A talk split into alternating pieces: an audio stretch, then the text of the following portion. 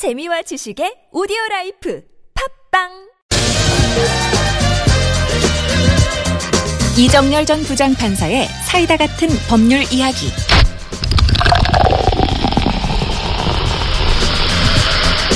네. 지금 저희 PD가요.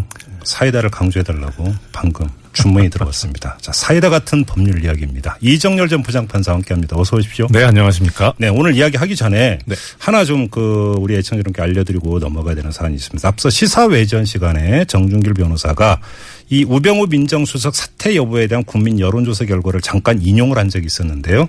이 조사 개요를 밝혀야 되는데 아, 이걸 깜빡 잊고 밝히지 않아서 제가 대신 이 조사 개요 여러분께 설명드리고 넘어가도록 하겠습니다. 미디어 오늘이 여론조사 전문기관인 주 STI에 의뢰해서 이루어진 조사인데요. 7월 21일부터 22일 이틀간 전국의 만 19살 이상 성인 남녀 1000명을 대상으로 실시한 조사고요. 아, 표본 오차는 95% 신뢰 수준의 플러스 마이너스 3.1%포인트였고 응답률은 4.1%였습니다. 그 밖의 자세한 사항은 중앙선거 여론조사 공정심의위원회 인터넷 홈페이지를 참조하시면 됩니다. 이거 꼭 밝혀야 되거든요. 네. 이 정도로 가름하고 사이다 같은 법률 시작하도록 하겠습니다. 자, 오늘의 주제는 뭔가요? 아, 지난달에 선고가 난 대법원 판결인데요. 예. 좀 소식이 늦긴 했습니다만 중요한 것 같아서 가지고 와봤습니다. 네. 지금 어, 국회의원 임기가 개시된 국회의원이 20대 국회의원이지 않습니까? 네. 예, 그런데 그 전번 임기를 가졌던 19대 예, 19대 국회의원 선거 무효 소송이 제기된 것이 있었는데 여기에 대해서 대법원이 소송 이익이 없다고 각하를 한 어. 적법하지 않다고 한 그런 판결을 선고를 했습니다. 각하 처리한 게 언제라고요? 아, 지난달 27일, 7월 27일자. 아, 그랬습니까? 네. 아, 이 19대 국회의원 선거 무효 소송이 제기된 적이 있었군요. 네네. 사건 발단이 어떻게 되는 겁니까? 뭐 아시다시피 2012년 좀 오래됐죠. 이제 4년 전에 4월 11일 날 19대 국회의원 총선거가 실시가 됐는데 네. 그 법상 선거 무효 소송을 하려면 30일 안에 제기를 해야 되거든요. 예, 예. 그래서 29일째 되는 날 음. 5월 10일 날 한모 씨를 비롯한 두 명이 중앙선거관리위원회 위원장을 상대로 이 소송이 아, 저 선거가 무효다라고 네. 하는 소송을 대법원에 제기를 야, 했습니다. 잠깐만 특정 지역구 선거만이 아니라 이 총선 전체가 무효다 이런 예, 겁니까? 특히 이제 박 그 지적한 것이 전국을 단위로 하는 오. 비례대표 예. 아, 예, 예. 그 부분을 문제로 삼은 겁니다. 그러니까 이렇게 주장한 이유가 있을 거 아닙니까? 예. 그 이분들이 주장한 사유는 그 버- 본인들 그 해석에 의하면 개표를 할 때 손으로 개표를 해야 된다. 수개표. 예, 수개표를 해야 되는데 예. 이 선거관리위원회가 뭐 많은 분들께서도 보셨겠습니다만 투표지 분류기라 그래서 컴퓨터를 연결해 가지고 하는 예, 착착착착 넘어가는 예, 예. 그렇습니다. 예, 예, 예, 예. 전자개표기인데요. 예. 그래서 손으로 안 하고 전자개표기를 사용했기 때문에 이 개표가 위법하다. 음. 그래서 이 선거 전체가 무효다 이렇게 예. 주장을 한 겁니다. 그러면 대부분은 각하 처리했다고 아까 말씀하셨는데 네네. 이렇게 처리한 이유가 또 있을 거 아닙니까? 예, 대법원이 밝힌 사유는 이겁니다. 그러니까 19대 국회의원 임기가 임기도 만료가 됐고 네. 그다음에 아시다시피 올해 4월 13일 날 20대 국회의원 선거가 치러졌는데 네네. 거기서 새로 이제 비례대표 국회의원 당선인들이 결정이 됐다. 음. 그래서 임기가 시작하지 않았느냐. 네. 그러니까 지나간 선거 무효를 구하는 것은 실익이 없다. 지금 해봤자 네. 뭐 무효 처 예를 들어서 극단 무효 처리한다고 해서 뭐가 네. 바뀌는 것도 없다. 그렇죠. 어떻게 할 수가 없다. 예, 이익이 없다. 이렇게 해서 각하를 한 겁니다. 부적법하다는 겁니다. 아, 그러면 이거는 좀뭐그 동의 부동의를 떠나서 빨리 그 심리하면 되는 문제 아니었나요? 즉 그게 이제 지금 문제가 있었던 겁니다. 판단 네. 자체는 사실 논리상으로는 말이 돼요. 예. 그러니까 어차피 지금 지나간 건데 어떻게 할 거냐. 예, 예, 예. 그래서 각하한 건 말이 되는데 네. 문제는 지금 지적해 주신 대로 심리를 빨리 했으면 되지 않느냐 하는 그 문제가 있습니다. 이게 선거부여 소송 같은 경우는 1심, 2심 이런 거 없죠. 예, 대법원 바로. 대법원으로 예, 직행하는 바로. 거죠. 예, 그렇습니다. 그럼 대법원이 그냥 일찍 심리해서 일찍 그 판단 내리면 되는 문제죠. 그렇죠. 그게 이제 이 사건에서 가장 큰 문제인 겁니다. 예. 그러니까 좀 풀어서 말씀을 드리자면요. 예. 아시다시피 대법원이라는 곳은 이제 법률심이라 그래서 네. 1심, 2심에서 재판을 다 하고 나면 그 기록만 가지고 서류만 가지고 판단을 하거든요. 네네. 그런데 방금 말씀 주신 대로 선거무효 소송은 대법원으로 바로 가기 때문에 네. 그런 자료가 아예 없습니다. 음. 그러니까 사실 심리를 해야죠. 재판을 해야 됩니다. 판사들 앞에서 그렇죠. 재판 당사자들이 나가서 내가 이러한 사유로 소송을 했다. 예. 또 상대방이 답변을 하고 네. 그런 절차들이 필요한데 그 절차를 하나도 거치질 않았습니다. 음. 그래서 더더군다나 이제 또 문제가 있는 게 네. 공직선거법에 따르면 선거 무효 소송은 소 제기한 날로부터 소송 들어온 날로부터 180일 안에 하도록 돼 있거든요. 판결을. 네. 예. 그런데 이 사건에서는 180일 안에 판결을 안 한 건 물론이고 예. 재판도 안 했어요. 어, 그렇죠. 예. 예. 4년 건 거잖아요. 예.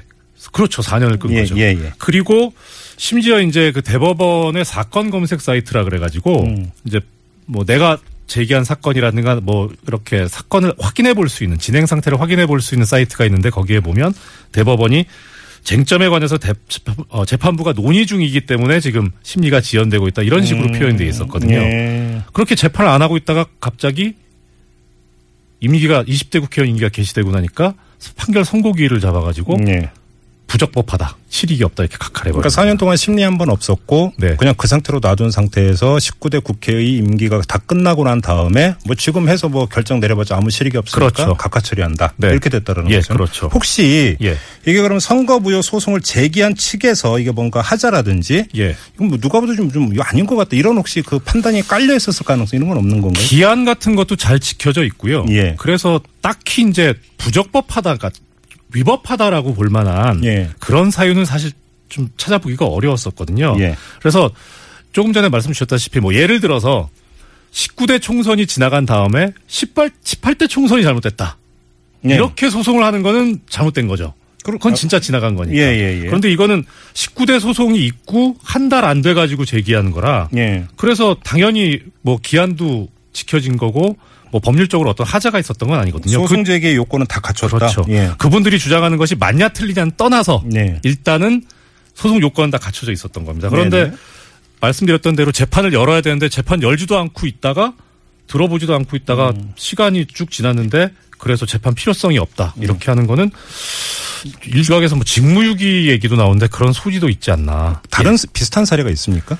지금 이 국회의원 총선 관련해 가지고 19대 총선 관련해서 삼척 동해 삼척시에서 시- 예. 선거구에서 문제가 됐었던 게 하나 있습니다. 아, 이건 한 지역관에서만. 예, 그 지역구 선거가 무- 무효라고 주장했었던 거였는데요. 예. 그건 판결을 했어요 대법원이. 아, 예. 그래서 이건 하고 왜 이건 안 했느냐 음. 하는 게 있어서 그래서 왜 이게 이런 것인지 좀 상당히 의문이 가는 그런 문제가 있습니다. 그러니까 이게 뭐 예. 선거무효라고 주장을 하지만 무효가 아니다라고 그냥 빨리 판결해 버리면 될 수도 있잖아요. 그렇죠. 그게 판- 아니라고 한다면. 그렇습니다. 예. 예. 그러니까 이것도 아니고 저것도 아닌 상태에서 재판할 필요가 없다 이렇게 하니까 좀 이상하게 돼버린 그러면 거죠. 다른 이유가 혹시 있었던 거라고 봐야 되는 겁니까?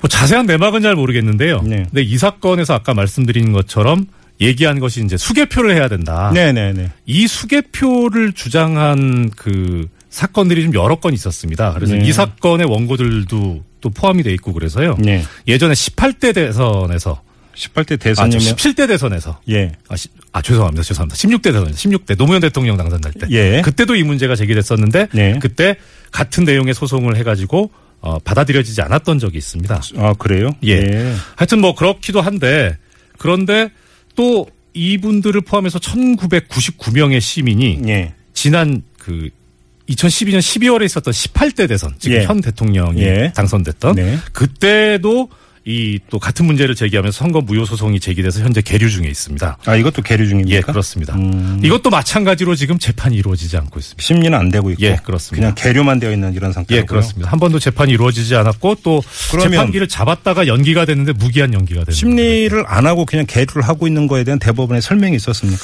예, 거기에 대해서 작년 2015년 1월 5일 날 아까 말씀드린 사이트를 통해서 관련 사건을 통일적이고 모순 없이 처리하기 위해서 심층 검토 중이다. 네. 이렇게 밝힌 적은 있습니다. 그래요. 예.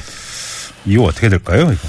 지금 이제 걱정스러운 거는 그겁니다. 뭐, 좀 전에 말씀 주신 대로 이든 저든 좀 판단을 해줬으면 좋겠는데. 네. 그냥 시간이 쭉 지나면은 그렇게 해서 실익이 없다. 예. 이뭐 법률상 이익이 없다 해서 그냥 부적법하다 그러니까 음.